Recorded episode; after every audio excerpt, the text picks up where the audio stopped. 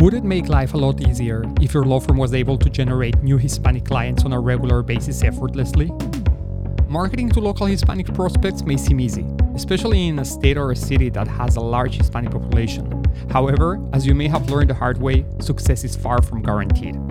Our Nanato Media Turbo Express Hispanic Marketing webinar will show you how to create a profitable marketing strategy that will put you ahead of your competitors.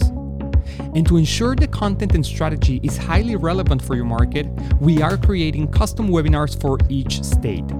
Our first webinar will be for Arizona lawyers this coming Thursday, February 4th at 1 p.m. Mountain Standard Time. So if you're new to Hispanic marketing or want to take your existing strategy to the next level, grab your spot now by following the link in the episode notes. See you there.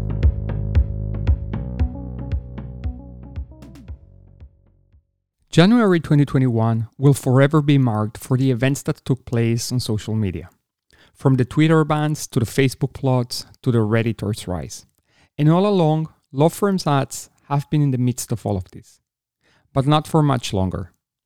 I'm Leah Levy, co founder of Nanato Media, and this is In Camera Podcast, where we are all in for ad placement control.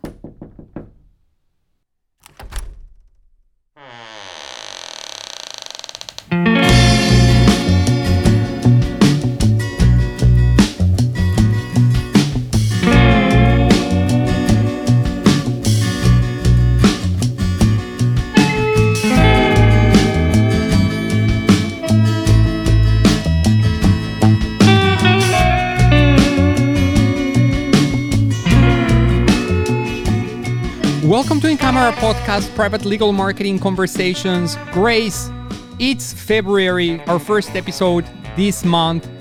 Can you believe that January is already behind us? It just doesn't even feel like it. The month went by so fast. What a month, right? What a month. And what an ending to the month. I mean, GameStop, Grace, come on. The Right. Reddit revolt. They're calling it the Reddit revolt. and, and fair enough. And fair enough, right? It really shook the stock market. It took it entirely by surprise, Grace. And you know what? In a way or another, as I was listening and learning more about it, it kind of gave me an additional perspective into the value and really uh, why law firms are in such a privileged position to be able to have mass torts to as a, as a side investment, right? As Right. a way to diversify their strategies. Because it's not to say that there is no risk in the mass tort world, but at the same time, it's more controlled, or at least it continues to be more controlled. I may be taking this statement back three, four years from now, now that, that legislation is starting to change and allowing for non lawyer owned legal businesses to be established, as we're seeing in Arizona, in Utah, potentially in DC, right? Right. Maybe that whole panorama is going to change quite significantly, but still now, a mass torts is kind of like a investment platform exclusively for lawyers. And you don't have these kind of situations going on at least not like we've had hedge funds against redditors right Right. and that and right and so that's in today's world well it's a privilege what do you think no, I agree with you. I've, it's funny because we've always talked about it kind of being like the stock market, but exactly like you said, it's more controlled environment because there's science behind it. There's, you know, all kinds of things that aren't going to be necessarily manipulated by the market. So Right, a hundred percent. And and I will say though, however, I do see some of the same behavior that we talk and mention about well what we just saw uh, happening for instance with GameStop right that a lot of people rushed into buying the stock well that that also happens in mass torts right i mean does. at some point there's a frenzy and so everybody goes into for roundup and everybody's after Zantac and everybody's after talc and now leads that were before generated uh, or cases that could be generated for just a few hundred dollars are now into the two the two three thousand dollars per per signed case and so there is some sort of similarities going on in there i think it's just a more controlled competitive environment Right. Yeah. Because, you know, early on, you have the risk. Later on, you have less risk, but it costs more money. Yep. So that's just kind of like our quick take on GameStop last week. And so, Grace, let's move on into something else, something that I like to call this quick segment, the breaking news. Do you like that, Grace? I like it. I like it. I know. So Grace and I have been uh, thinking that we should implement some sound effects just to make this a little bit less flat and more interesting. And because we do have access to some sound effects that we've always ignored and never quite used them, we're gonna try to incorporate them. Please bear with us. We're just learning to distinguish between the different keys and colors and stuff. So we may launch the wrong sound effect for the wrong for the uh, particular moment, but uh, we promise we'll get better at it. So, Grace, back to the news. Facebook. And this just came out to me today, and it's for me revolutionary. So, Facebook are testing brand safety topic exclusions for advertisers. Now, Grace, why is this important? Remember a few weeks ago, you and I were having a conversations about why advertisers are kind of being alienated from Facebook. It's because of the ad placement. It's because you don't know what's going to be before and after your ad. That's problematic because advertisers, many of them, don't want to see their ads in between topics that, for instance, Facebook calls crime and tragedy, right? So now, with what I just said now, what Facebook is testing is actually ad placement. For the first time, Facebook will allow advertisers to actually choose in which kind of topics their ads can show up. So you can actually decide to exclude certain topics. One of them, as I've just said, it could be crime and tragedy. You could also exclude yourselves from news and politics. You can also exclude yourself from social issues. And so that way, you can protect your brand from it being associated with issues and other aspects that you're not interested in taking part on or that you definitely don't want your law firm to be associated in. And so this is really, really powerful, Grace, because it gives a lot of control back to businesses. And what Facebook is trying to solve with this is limit the amount of impact that happens when all from the sudden the social platform the social media platforms explodes with content about social issues crime whatever is that it could be happening in the world at that time. And then user and then um, advertisers pull off their ads from there because of Facebook misinformation algorithm, you call it whatever it is. At least now Facebook is giving the option to advertisers to say, okay, wait, wait a second, you can still show your ads, but we'll make sure that they're not showing around any of these topics that you have issues with. Right? So I think this is very remarkable, Grace, and it's a great game changer for Facebook advertising. It sure is. That's a massive change. I mean, to be able, it's that same idea with that YouTube video issue, right? Where all of a sudden you have your YouTube video and then, um, you know, what's playing after it is something completely yeah. irrelevant. Right. But but then, if, for instance, in, with everything that has to do with Google Ads, uh, YouTube including, uh, you have control over that, right? So you if you're if you're having that sort of problems, then you have to potentially better optimize your campaigns because you can control ad placement, you can control contents you can be selective as to uh, which kind of platforms, which kind of content your ads are seen. And that's the beauty that Google has already always had uh, to it, but Facebook did not. Right. And and just a few weeks ago, we were actually talking about that as being problematic. So now Facebook is addressing this, but it's not out there yet. It's being tested. Mm-hmm. Obviously, they care a lot about this. This has become a very, very top of agenda item for them. And so believe that it's very likely that we're going to learn and see this maybe coming into place within the next weeks or maybe a month or two. But I can certainly tell that there's a lot of interest in rolling this out. So that's terrific news. Grace, another thing which I'm not going to really dive into that much today because we have another topic that we need to get to is impact of local service ads in Google Ads. So, as I was uh, yes, as I was going over news this week, I saw an article on Search Engine Journal and actually Search Engine Land, and it actually included some takes about the impact that uh, local service ads had had in Google Ads for lawyers.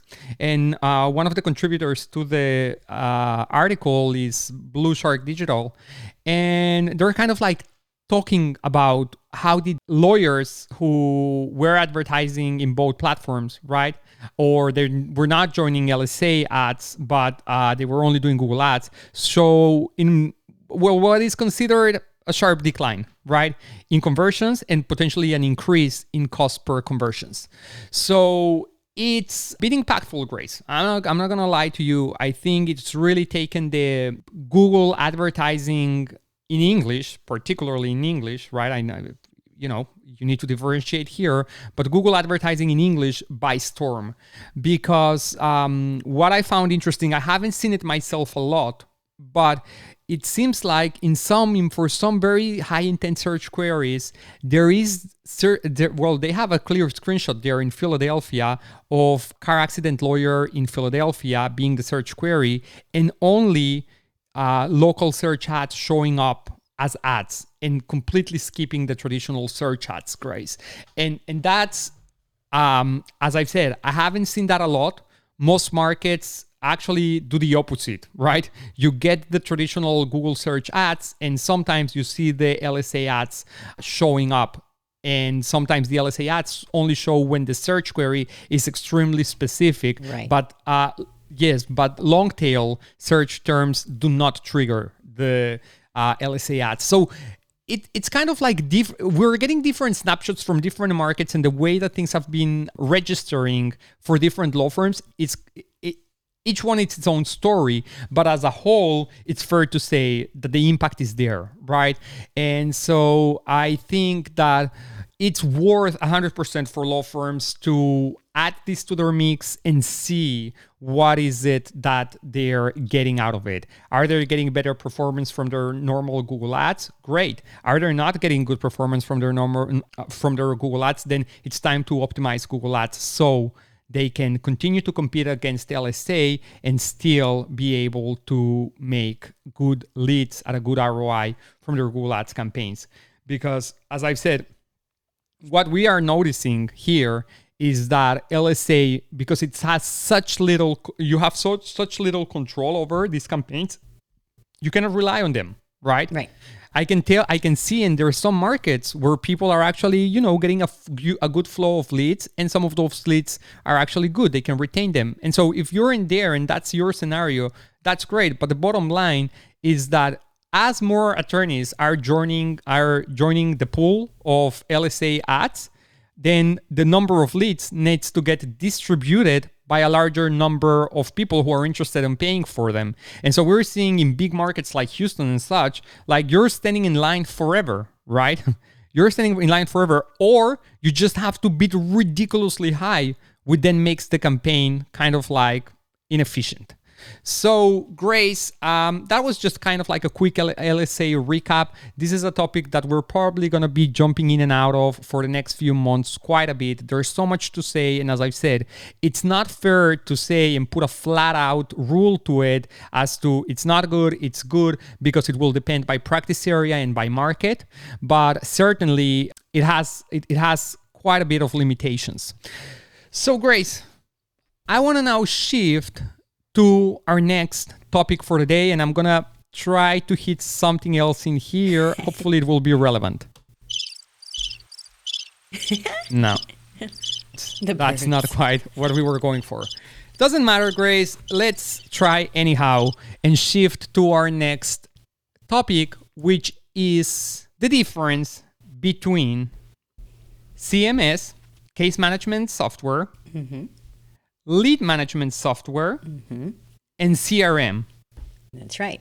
Client relationship management. Client relations management. Yes. right. So, too many different softwares to analyze here, Grace.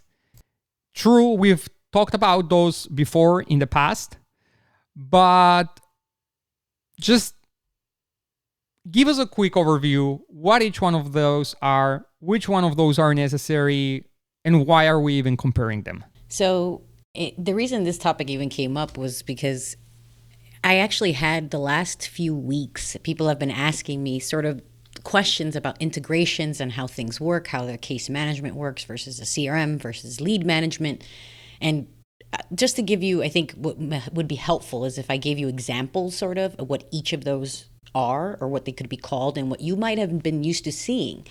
And from our industry, you know, Lead Docket is basically a lead management software, whereas Zoho CRM is strictly a CRM. And then you have a case management software, which would be something like Smart Advocate or Filevine or those types of literally case management software where you manage the cases.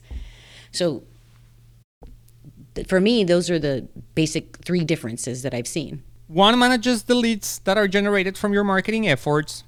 Correct. The other one actually keeps record of these leads, right? Of the relationship, right, of the clients. So as you're yeah. working the leads, the communications, yeah. everything. Correct. Mm-hmm. But but it's fair to say that the CRM will have the two pools, right? Those who are not just clients, but kind of like somewhere in your pipeline and your clients as well.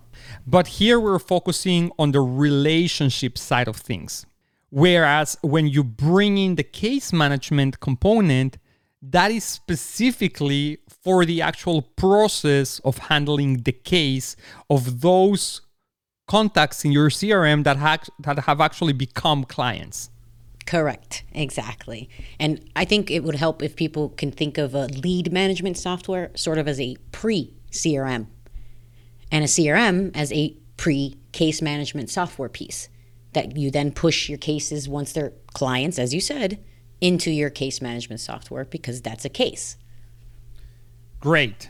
So, Grace, let's start with the beginning, right? Because I can see here that this clearly breaks into three stages in the client journey. And the first one is going to be obviously the lead management software, right? Because that's that's where it all starts.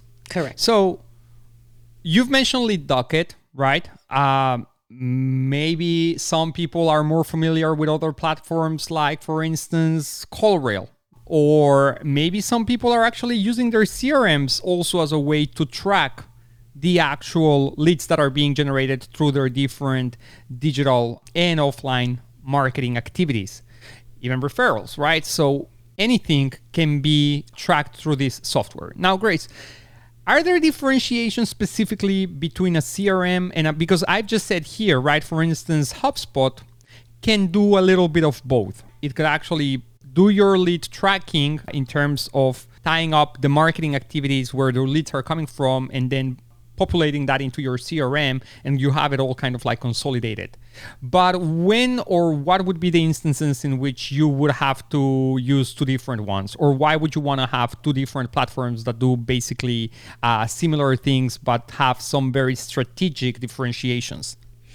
So I know it can be hard for a lot of law firms to think of themselves as a sales component, you know, or any type of sales that they do, but they do sales, right? So a CRM is generally meant for the relationship that you've created after they've become a lead to now working down the, the nurture or sales cycle to get them to be a client.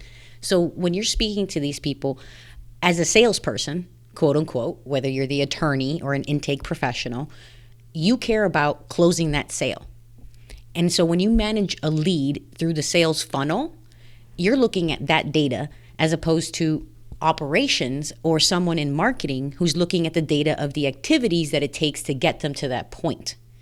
So, most of the time, people don't think of lead management separate from a CRM because a CRM almost always has some components of lead management, right? It has to because you need to know where they are in the life cycle of your CRM for the relationship that you're trying to build. Makes sense? So, Grace, yeah, it does.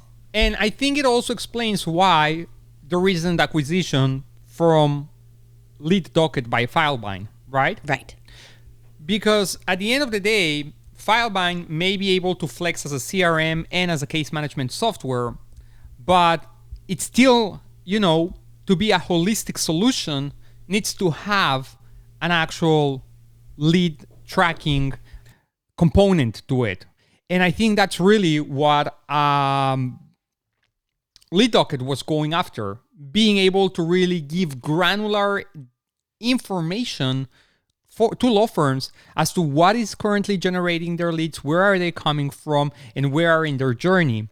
And then by now being tied to Filevine, the transition from being a lead into being a client into having an actual case, right, is consolidated into one single platform. And that's a great solution for those who actually want to use this software as, as, a, as, a, as, as their case management slash CRM slash lead management software. But you don't necessarily have to go that route. You can actually have different softwares talking to each other. So, how do you make that all integrate, Chris? What are the considerations that you need to have to make sure that you can actually get information from one platform to another platform to another platform so you don't have to reinvent the wheel because i know i, I can tell you like if you were to tell me you need to now change your crm into a new one what a headache right?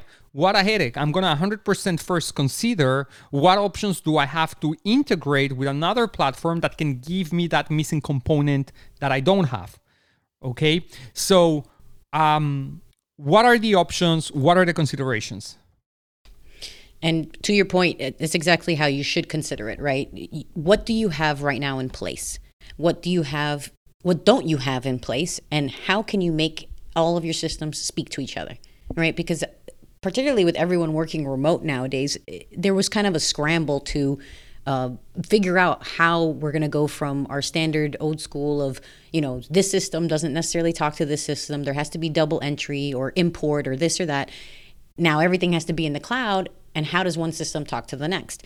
So the considerations that need to be kept in mind are what data points right? What information do you absolutely need to get from one system to the next pare it down to the bare minimum of what information you actually need to work with in your case management software or from your lead to your CRM or from your CRM to your case management software. So, any one of those points, you need to just know what information or data points that you're looking for. When I say data points, I'm just talking about something simple like their actual full name, their date of birth, potentially, you know, uh, some non uh, important information, not the social necessarily. You'll probably put that only in the case management software.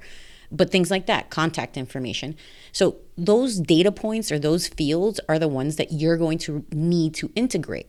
Can you integrate them? Is there a capability of the different pieces of software that you are using currently to integrate? I'd say 99.9% of the time, yes. Okay, they do have options for integration. Most of these case management software out there, like Clio, Filevine, they allow you to integrate with other pieces of software in the most basic way, which is what you need. So, those are the considerations that you must have in your mind before you get into another piece of software that you might need but you have to think about it. Do I need lead management? Should I use something like LeadDoc? Do I need a CRM because I want to do the whole relationship plus the lead management within it? Think about the things that you need for the campaigns that you run as a law firm, and those are the data points that you'll need to push into the case management software. And then you just work and, it as a case. Right, Grace. And here is the thing, right? Because a lot of people may think, uh, well, having it all sitting on one single platform may be great. And, and let's be frank, it has a lot of conveniences. There is, but there's other elements that you need to take into consideration, right? Costs of licensing, okay? And so you may want to uh, explore really who needs access to what. Because you may realize that not your entire team needs access to all three platforms. Some team members may be only good having access to the lead tracking sort of uh, side of things, some of them to the CRM, some of them to the case management, right? And so by being able to segment that, that's actually going to give you a great flexibility, A, of controlling costs, but security as well, right? Because you just don't want users to have access to everything and every single platform where they shouldn't, uh, have. So that's one component. Of course, right? Holistic platforms may have solu- may have built-in solutions like different user level uh, levels and things like that. But again, we're talking here in the scenario where you already have different platforms, or you're trying to bring something new. Well, now you can actually uh, think about your operations and who is actually going to be using what, and based on that, um, make your decisions as to which platforms you're going to use. I think what you said, Grace, about software integration is spot on. Okay, it's the same thing do you actually need 100% of the data to be synced or is it some very particular elements that you need to be fed backwards and forwards between one platform and the other? So that's obviously going to be important. And quite frankly with applications like zapier it's just now more easy than ever to really connect apps that are even not integrated by default through API. You can do it through third party uh, applications that will allow you to trigger events by just simple formulas that if this happens here, this happens there, and there you go, right? Right. It's a solution that gives you that essential communication between three or two or five different platforms, depending how many you use. It's not just limited to that. You can have CRM, but you can also have a lead tracking platform, and you can also have a marketing software platform separately, right? And we haven't even brought in the CRM, uh, sorry, the case management software to the picture. So there could be more. You don't necessarily have to limit yourself to use one and that's it. But of course, what we are seeing, Grace, is that for the sake of user experience, consolidation is becoming the path, the trend. Those platforms who have been uh, in the business of case management are trying to obviously diversify their capabilities so that they can be more holistic and become more kind of like the one to go solutions. So if you would ask me if I'm a new lawyer, if I'm just getting started, I would 100% start looking uh, at those options and see can I afford them because at the end of the day, this may be good, right? I mean, one solution, one platform, one login, one screen, one browser uh, tab. This sounds like easy. So, Grace, thank you so much. It's always great to revisit these platforms, terminologies, uh, solutions, because you've said it. We are still living in the cloud and we're probably going to be here forever. So, yeah. we might as well, yep. So, we might as well get better at keeping these platforms optimized, integrated, and maximizing their productivity through them. Exactly. Maximizing our productivity through them. Right. Hmm? Right. You saw what I did I there? did. I did. And I think it's super important to know uh, what you said, at, you know, kind of partway through this conversation. Licensing, right? Cost. It, it that's that's one of the top reasons why people don't want to add more license to even the case management software, right? Because it gets expensive. So it gets it's yeah. it's a super you know uh, important consideration, and it should be probably at the top of yeah. when you're considering things, and then the data yeah. and so on and so on. But yes, hundred percent. Another thing here, another thing here, which a lot of people, I, am just gonna do that, Grace, and then leave. You know what? I'll do it. My takeaway number one. There we okay? go. How do you like that? I like it. My takeaway number one is be very mindful of the terms of your licensing. Why? Because what happens very frequently is that these platforms evolve and they're completely changed between uh, one year and the other year based on certain upgrades that they make their entire pricing model which would also change the actual number of allowed licenses, number of benefits or applications, whatever that are actually embedded into your plan and program. And what will happen very frequently is that if you were a client with a with a pre-existing cl- uh, license. I don't know if pre-existing is the right way of the right term, right? No, it's but pre-existing. It, you had them before they yeah. were sold or changed their licensing structure. Exactly. Yeah. What they'll do oftentimes is they'll grandfather your status, and many times you end up winning there because you're still paying, you know, your entry level fee of whatever and so, but because you kind of uh, got inherited to the new program that now has full more futures and whatever and whatnot, you know, you're you can get a lot of benefits still and not necessarily pay more. So right but what they do sometimes there is they'll add one or two additional extra perks that they may want to make you reconsider and say ah but if i upgrade to this now i will have access to that. Yes you may but now your license is potentially going to double or triple. Maybe not on the first on the first batch of upgrades that you make but then within six months with the the new model as a whole, you're gonna end up paying considerably more than you were paying before. So be very, very mindful not to get too distracted when these changes happen by the little shiny things because you may be able to still operate without them or find a solution somewhere else and get a super bang for your buck on keeping retaining your grandfathered Licensing. plan Yeah. for as long for as long as you can operate that way. A hundred percent, Liel. I have to tell you that exact same thing happened to us last year with Base CRM. Base CRM was purchased by Zendesk Sell. They changed the licensing structure to double what we were paying. If I upgraded to have the new integrations that they made available to me, it would have cost me double. I left it where it was. I stayed it grandfathered in to the base enterprise level, which is half the price without the integrations, and that's okay because I have integrations with other parts and other components that saves me money without having to worry about the you know upgrading my license for the new shiny things. That's the way of doing it, Grace. Yeah. So I guess I could take takeaway number two from you, right? Now, takeaway number two in my mind is think about the different components of your process. You have to know your process to do this. What is your process from the moment a client gets becomes aware of you to the moment that they become a client and everything in between? Do you need lead management software? Do you need a CRM? Can your case management software potentially do some of the things that you need from the lead management software? It could maybe, maybe it can't. In most cases, just so you know, case management software can do some of the things, but the specific things that you need, you need to define in a process first so that you can then determine what you should be purchasing, if anything, and what you should be integrating, if anything. What do you think, Liel? I like it, Grace. I like it.